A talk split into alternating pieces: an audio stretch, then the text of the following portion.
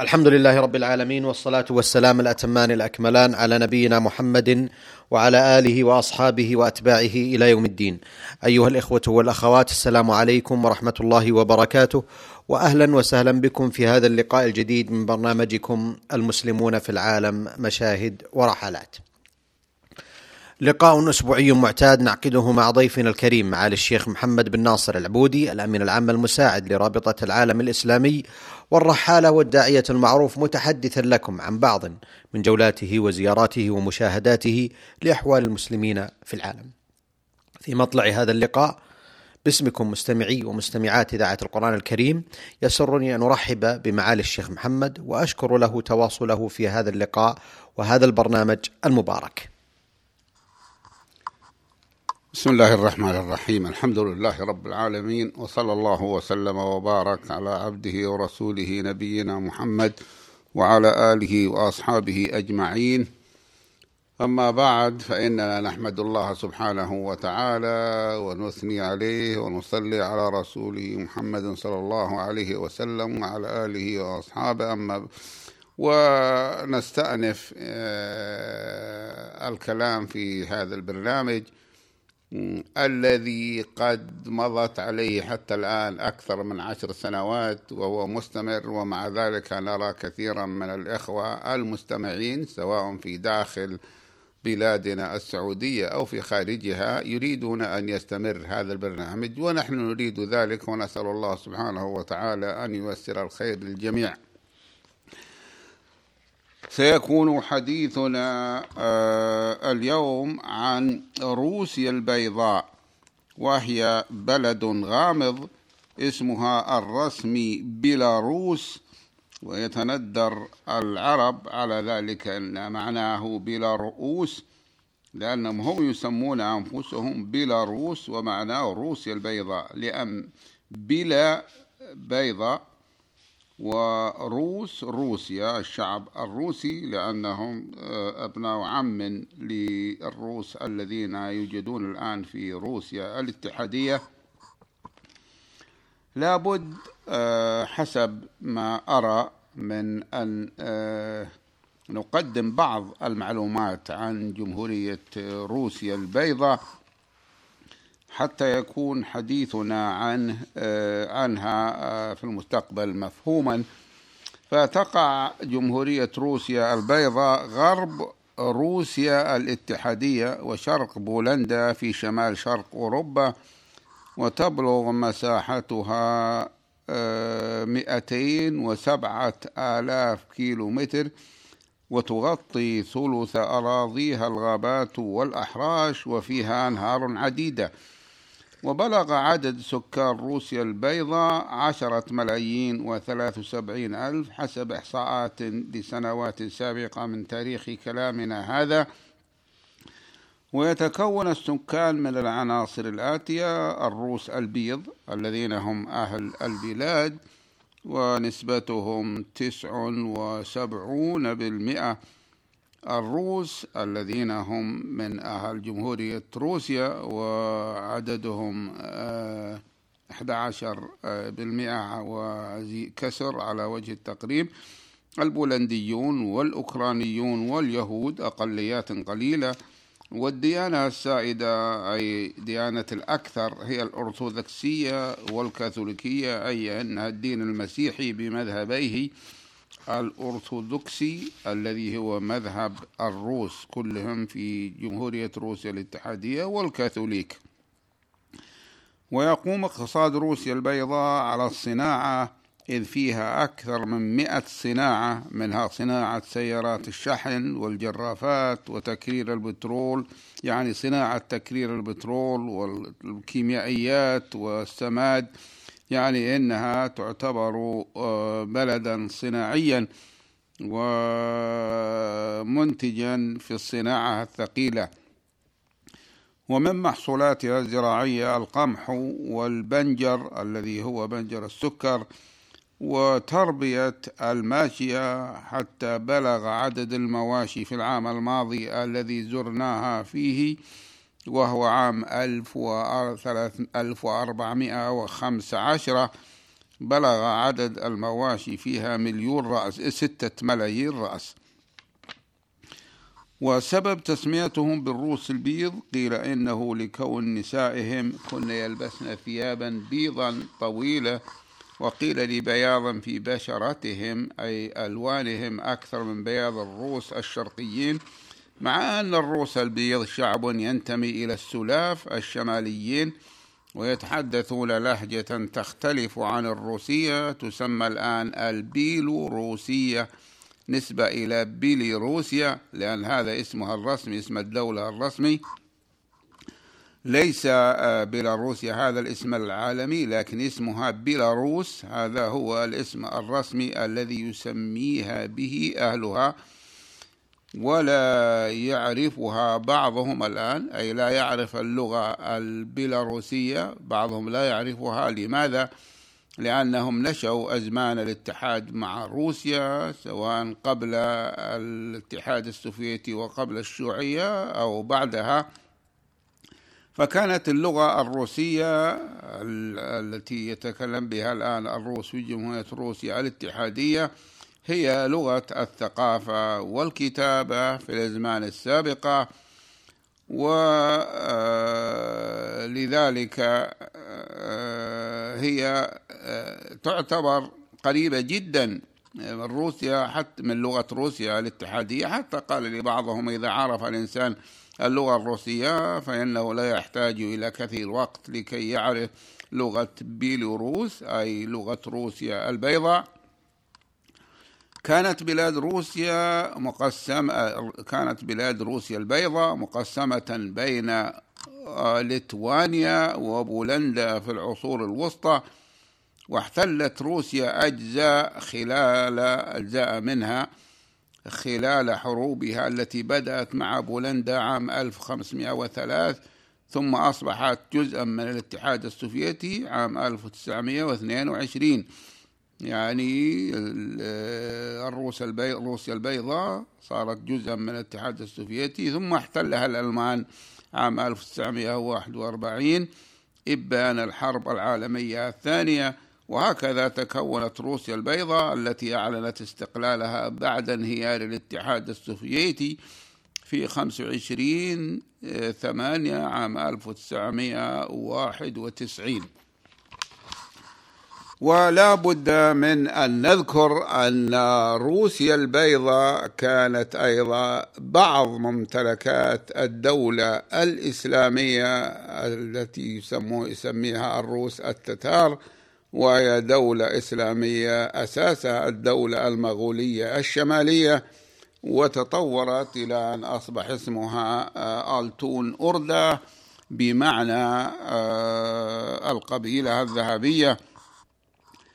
فكان ناس من أهلها أسلموا في زمن آه، في زمن سيطرة المسلمين عليها ولذلك صاروا يسمون التتار. حتى الآن يسمون التتار والتتار كما نعلم هو اسم من أسماء المغول.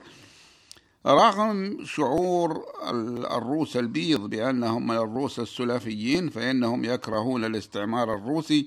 ولذلك يحافظون على استقلالهم مع حاجتهم الماسة من الناحية الاقتصادية إلى جمهورية روسيا الاتحادية وبخاصة في ميدان الطاقة التي صاروا لا يستطيعون الحصول عليها إلا بالعملة الصعبة التي يسعر عليهم الحصول على كل ما يريدونه منها. وهم وهي متوفرة يعني الطاقة متوفرة بكثرة في روسيا الاتحادية وتصدر آه، مقادير ضخمة منها. هذا أمر معروف. واسمها الرسمي بيلاروس كما قدمت تقع في الجزء الشمالي الغربي من الاتحاد السوفيتي السابق وتحدها دول روسيا الاتحادية وأوكرانيا وليتوانيا ولاتفيا وبولندا. اللغة الرسمية للدولة هي كما قدمت تسمى البيلاروسية وكما يسميها الناس اللغة. وأما الدولة فهي بيلاروس اسمها الرسمي. عاصمتها منسك التي يبلغ عدد سكانها مليونين من النفوس. اشتهر الشعب البيلاروسي أو إن شئنا الترجمة قلنا الشعب الروسي الأبيض. بهدوئه الشديد وحبه للعمل ولا يوجد لديه أي عنصرية ولذلك لا يوجد عندهم أي مشكلة من هذه الناحية. تضررت بيلاروسيا كثيرا من الحرب العالمية الثانية وضحت يعني بلغ عدد القتلى من مواطنيها نحو مليونين من النفوس. ودمرت مدنها تماما ولذلك تعتبر كل مدنها جديدة بالمقارنة مع مدن الاتحاد السوفيتي السابق التي كانت روسيا البيضاء جزءا منه. والحالة الاقتصادية في جمهورية روسيا غير جيدة جمهورية روسيا الاتحاد روسيا البيضاء غير جيدة ويعمل كثير من السكان في الزراعة والنظام السياسي للجمهورية رئاسي برلماني. ولرئيس الجمهورية صلاحيات واسعة. أما المسلمون في روسيا البيضاء فإنهم من الطوائف المهمة في المجتمع البيلاروسي رغم قلة عددهم وقاموا بدور مهم في تاريخ بيلاروسيا أي روسيا البيضاء. حيث أنهم كانوا في هذه البلاد منذ نحو 600 عام. يعني المسلمون من أهلها أسلموا أو هاجر بعضهم إليها قبل 600 سنة. ويعتبر التتار هم أهم المسلمين الأصلاء في روسيا البيضاء. وقد اشتهروا بالأمانة والصدق وحب العمل كما كان لهم دور كبير في الحرب العالمية الثانية.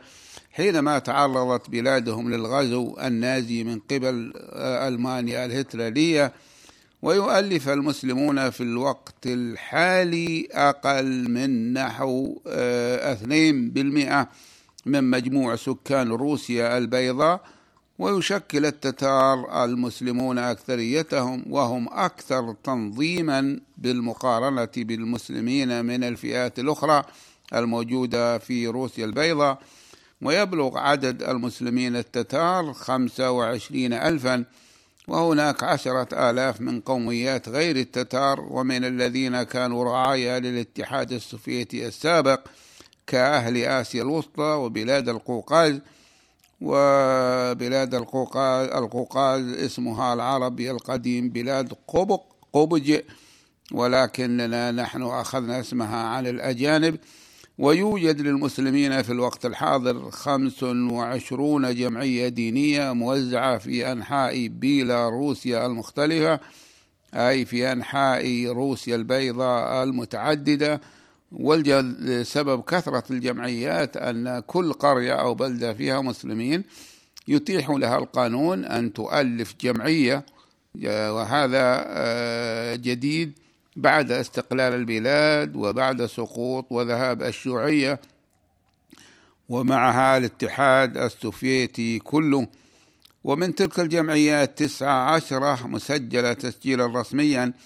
وتنضوي هذه الجمعيات تحت لواء الإدارة الدينية في منسك التي يرأسها الأخ إسماعيل مصطفى الإسكندروفيتش وهو مهندس مدني متقاعد.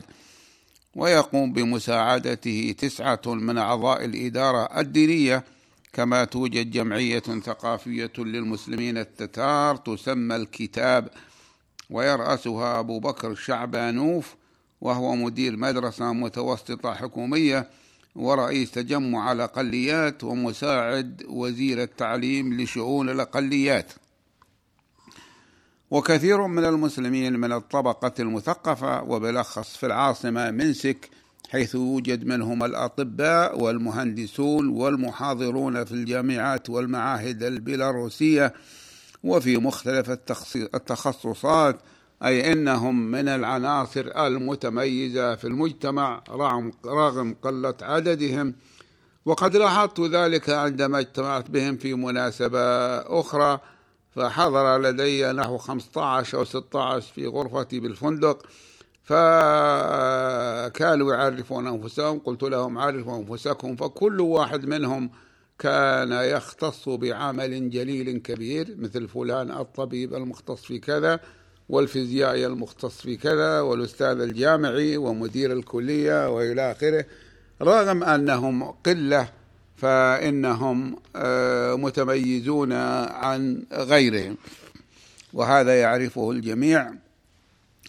إلا أن الملاحظ أن الغالبية العظمى من المسلمين بعيدون كل البعد عن فهم الإسلام والعمل به وإن كانوا قد حافظوا عليه باعتباره هويتهم طوال الفترة الماضية من التسلط الشيوعي وقبله من التسلط الاستعماري الروسي وكما يعود جهلهم بالإسلام لقلة عدد المساجد والدعاة في روسيا البيضاء وعندما زرناها عام 1415 كانت المساجد آه، تقام في عدد قليل حتى إن من البلاد حتى إن العاصمة منسك ليس فيها إلا مسجد واحد في ذلك الوقت. بدأ العمل الإسلامي في هذه البلاد في نهاية 1992 يعني بعد سقوط الشيوعية وبعد استقلال البلاد وكان التركيز على مدينة منسك العاصمة في البداية ثم انطلق العمل الإسلامي ليشمل كل المناطق وينحصر العمل الإسلامي في الآتي.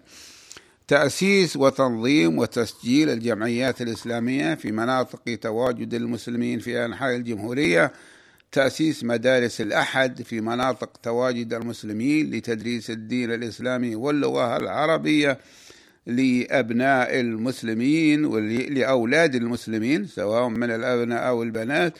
وهذا أمر معمول به في كثير من البلاد أن تكون هناك مدارس في يوم الأحد تعلم الدين الإسلامي لناشئة المسلمين. وذلك أن يوم الأحد وما قبله من يوم السبت أو نصف يوم السبت بعض البلاد روسيا في عهدنا كانت العطلة فيها الأسبوعية نصف يوم السبت والأحد الآن تغير الوضع. فيكون أيضا المسلمون القادرون على تدريس الأولاد أيضا آه، يوم السبت والأحد في عطلة. لذلك يتعاونون على فتح هذه المدارس للأولاد. لأننا لاحظنا أن كثيرا من المسلمين في روسيا البيضاء وفي غيرها لكن نحن نتكلم الآن على روسيا البيضاء لا يعرفون شيئا من الإسلام لماذا؟ لأن الشيوعية تحرم التعليم الإسلامي ولا توجد ثقافة إسلامية في البيوت كما هو الحال بالنسبة إلى آسيا الوسطى بالنسبة إلى آل الوسطى أهالي آسيا الوسطى كان الرجال بعض الرجال وبعض النساء يعرفون شيئا من أمور دينهم لكن هؤلاء يعرفون حتى عدد ركعات الصلاة ولكنهم حافظوا على هويتهم الإسلامية لأنها هي التي ميزتهم عن غيرهم. ولذلك قال لي أحد كبار زعمائهم إنه لولا الإسلام وتمسكنا بالهوية الإسلامية وإن كنا لا نحقق الإسلام بسبب الجهل لكنا ذبنا لكان الشعب التتاري ذاب في الأغلبية النصرانية ولمحيا من الوجود ولكنهم يعترفون أن سبب بقائهم آه، طوائف متميزة هو كونهم مسلمين وتمسكهم أيضا آه، بالإسلام آه، كما أنهم طال كما أنهم أيضا يحرصون على العودة إلى المنابع الإسلامية وإلى تعليم أبنائهم الدين الإسلامي ولتثقفهم هم.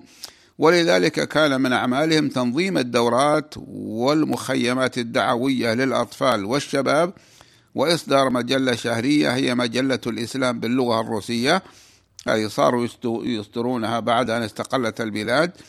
وتنظيم القوافل الدعوية والطبية وتنظيم المؤتمرات الإسلامية للمسلمين في روسيا البيضاء حتى يعرف بعضهم بعضا ويجتمعون وكذلك تقوية العلاقات بإخوتهم المسلمين في روسيا الذين تجمع بينهم اللغة ويجمع بينهم التاريخ المشترك.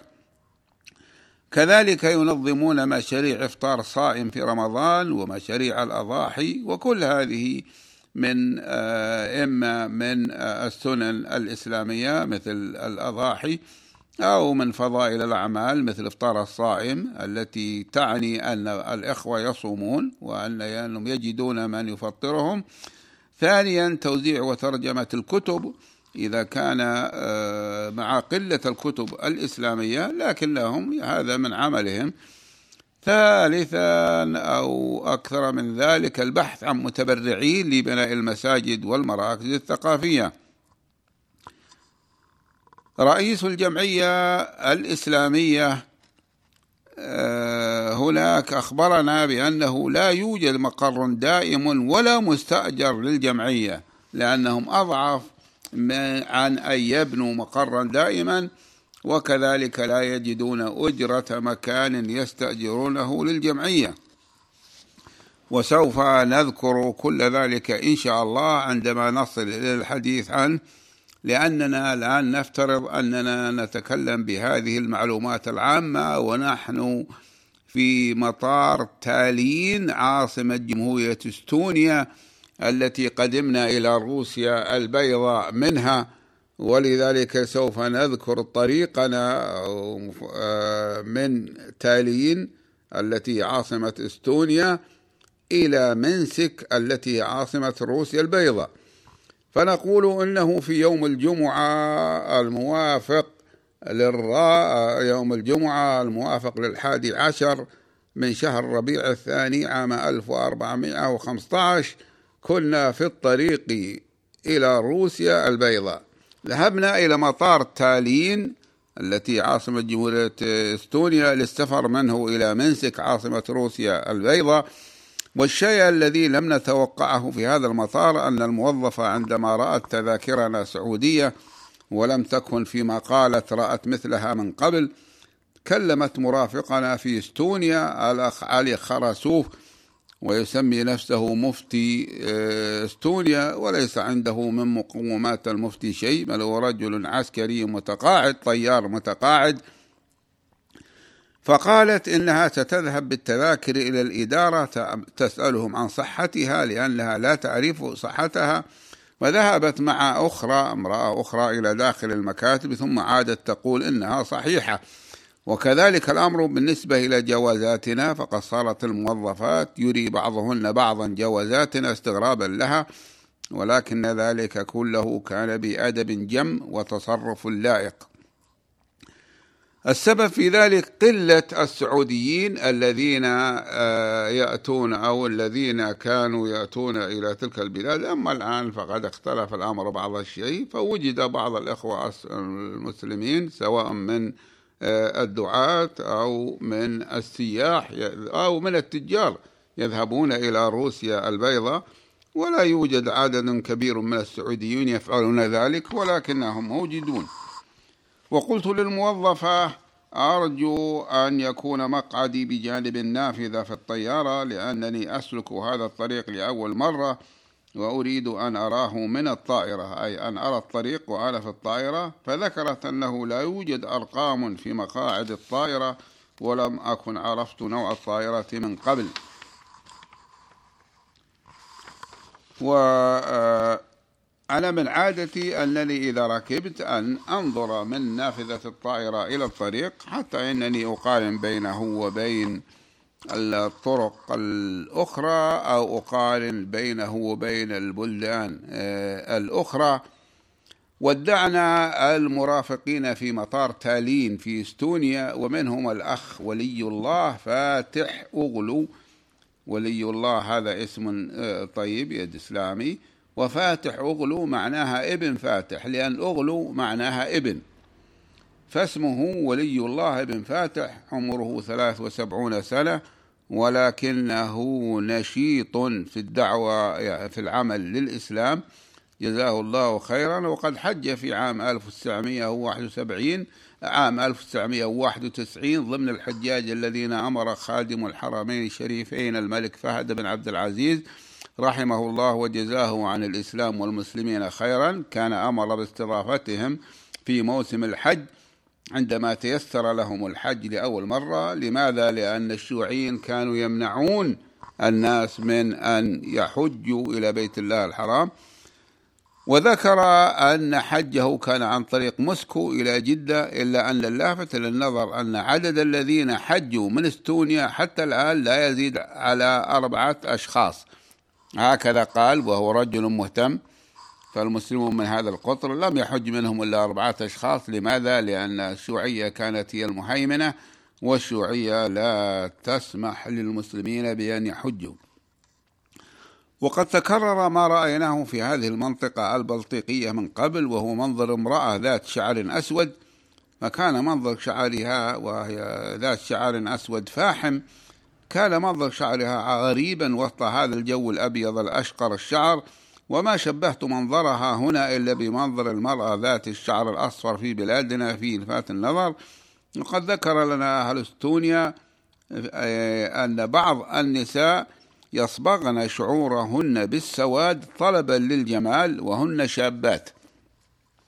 وهكذا لأن المرأة ذات الشعر الأسود نادرة هناك فبعضهن يعملن هذا. دخلنا إلى منطقة المغادرة في مطار إستونيا وهي صغيرة حتى البوابة التي ذكروا أن طائرتنا ستطير منها وهي بوابة تفضي إلى دهليز من الإسمنت المسلح الثابت بارز من المبنى تقف عنده الطيارة. يعني هم جعلوا لكي يدخل منه الركاب إلى الطائرة. جعلوا مبنى آه، إسمنتيا ثابتا تقف عنده الطيارة حتى يد تلصق الطيارة به ويدخل إليها الركاب من مبنى المطار. ولكن هذا فيه خطر كبير على الطائرة لأن اسمنت المسلح آه، كما نعلم هو قوي والطيارة ربما أخطأ الطيار فصدم به جانبها به ولكنهم لم يستطيعوا أن يفعلوا ما فعلناه الآن من الدهاليز المعتادة التي هي متحركة تقترب من الطائرة آليا إلى وقع ليس آليا ولكن تسير من الموظفين فيجعلها هي تلاصق الطائرة والطائرة واقفة فيضمن الاصطدام اصطدام الطائرة وأكثر مطاراتنا كمطار الرياض فيها مثل هذه الدهاليز المتحركة. وحتى بوابة الخروج كانت غريبة في صغرها إذ ليس في القاعة التي تسبقها التي يجتمع فيها الركاب في العادة إلا 12 كرسيا كان نصيب العرب من كراسيها ثلثها. إذ وجدنا عربيا وهو أخ فلسطيني مسلم قادم من السويد ذكر أنه يقيم الآن في أوكرانيا لأنه كان قدم للاتحاد السوفيتي في الأصل من أجل الدراسة. ثم بقي يعمل في التجارة فيه يعني في روسيا وفيما بينها من الأقطار المجاورة وهو شاب ومع ذلك ذكر أنه ولد في البرازيل لأن أهله كانوا قد هاجروا إلى هناك وعاش في بلدان عديدة منها السويد. ولم يكن الحديث يسمع في هذه القاعة الصغيرة عند بوابة المغادرة من مطار استونيا القصي إلا بالعربية. إذ كان بقية الركاب وهم قلة صامتين ثم نادوا علينا بالخروج من دون مكبر للصوت فركبنا حافلة كبيرة ونحن آه اثنا عشر راكبا فقط. هم جميع الركاب ووجدنا الطائرة نفاثة روسية صغيرة أظنها من نوع ياك ومدخلها من خلفها حيث تكون رائحة المحركين عالية يعني رائحة احتراق البنزين. كما هي العادة في الطائرات الروسية الصغيرة وكل طائرة يدخل إليها من خلفها وهي بهذا تشبه طائرة دي سي 9 التي أوقف صنعها في البلدان الغربية وأوقفنا نحن استعمالها منذ دهر طويل. وفوجئنا بصغر الطيارة لأننا وجدنا أنه ليس فيها إلا أربعة وعشرون مقعدا موضوعة في ثمانية صفوف ومع ذلك لم يكن فيها إلا نص مقاعدها مشغولا. وجدنا في الطائرة مضيفة من أهل البلاد من الأستونيين الأصلة فوقفت المضيفة لأن الطائرة هي أستونية وقفت المضيفة أمام الركاب وصارت تعلن المعلومات عن الرحلة من دون مكبر للصوت لقلة الركاب وصغر الطائرة. فكان مما قالته إن المسافة إلى منسك عاصمة روسيا البيضاء هي 730 كيلو مترا جويا سوف تقطعها طائرتنا كما قالت في ساعتين إلا ثلثا على وجه التقريب والطائرة تابعة لشركة إستونيا إير. وقد ركبنا في الصف الأول حيث شغلناه كله ونحن ثلاثة. لأن المقاعد في كل صف ثلاثة اثنان مع جهة وواحد مع جهة أخرى. وكنت أفكر وأنا في ختام زيارة لدول البلطيق الثلاث ليتوانيا ولاتفيا وأستونيا. ولم أجد تعريفا بهذه الشعوب الثلاثة لأن كل شعب مستقل بنفسه وله لغته الخاصة وله تاريخه القديم الخاص. وبرغم من أنها أقطار صغيرة أرضها صغيرة الرقعة والسكان ليسوا كثير. فرأيت أن هذه الشعوب الثلاثة التي تقطن على شاطئ بحر البلطيق لا يشملها أي اسم عام إلا بأن أسميها جنس البلطيق مع أن البلطيق بحر واسع نسبيا. تقع عليه عدة بلدان تؤلف شعوبا أخرى متميزة مثل السويديين والفنلنديين فضلا عن الدنماركيين. وإنما فعلت ذلك لأنني رأيت هذه الشعوب الصغيرة الثلاثة التي هي اللتوانيون واللاتفيون والإستونيون يجتمعون في أشياء ويفترقون في أشياء كثيرة. والذي يهم الغريب مثلنا هو ما اجتمعوا عليه من حسن المعاملة للغريب. ومن تيسير الإجراءات للمسافر وخدمته الخدمة التي تتسم بالذوق وتبتعد عن التعالي والترفع الذي اشتهر به بعض الأوروبيين الذين كان لهم ماض استعماري جعلهم يشعرون بالتفوق على الآخرين لأن هؤلاء الأقوام البلطيقيين من الأوروبيين ولكن ليس لهم مثل ذلك. مما جعلني أقول والطائرة تتحرك من مجثمها في المطار وداعا يا جنس البلطيق.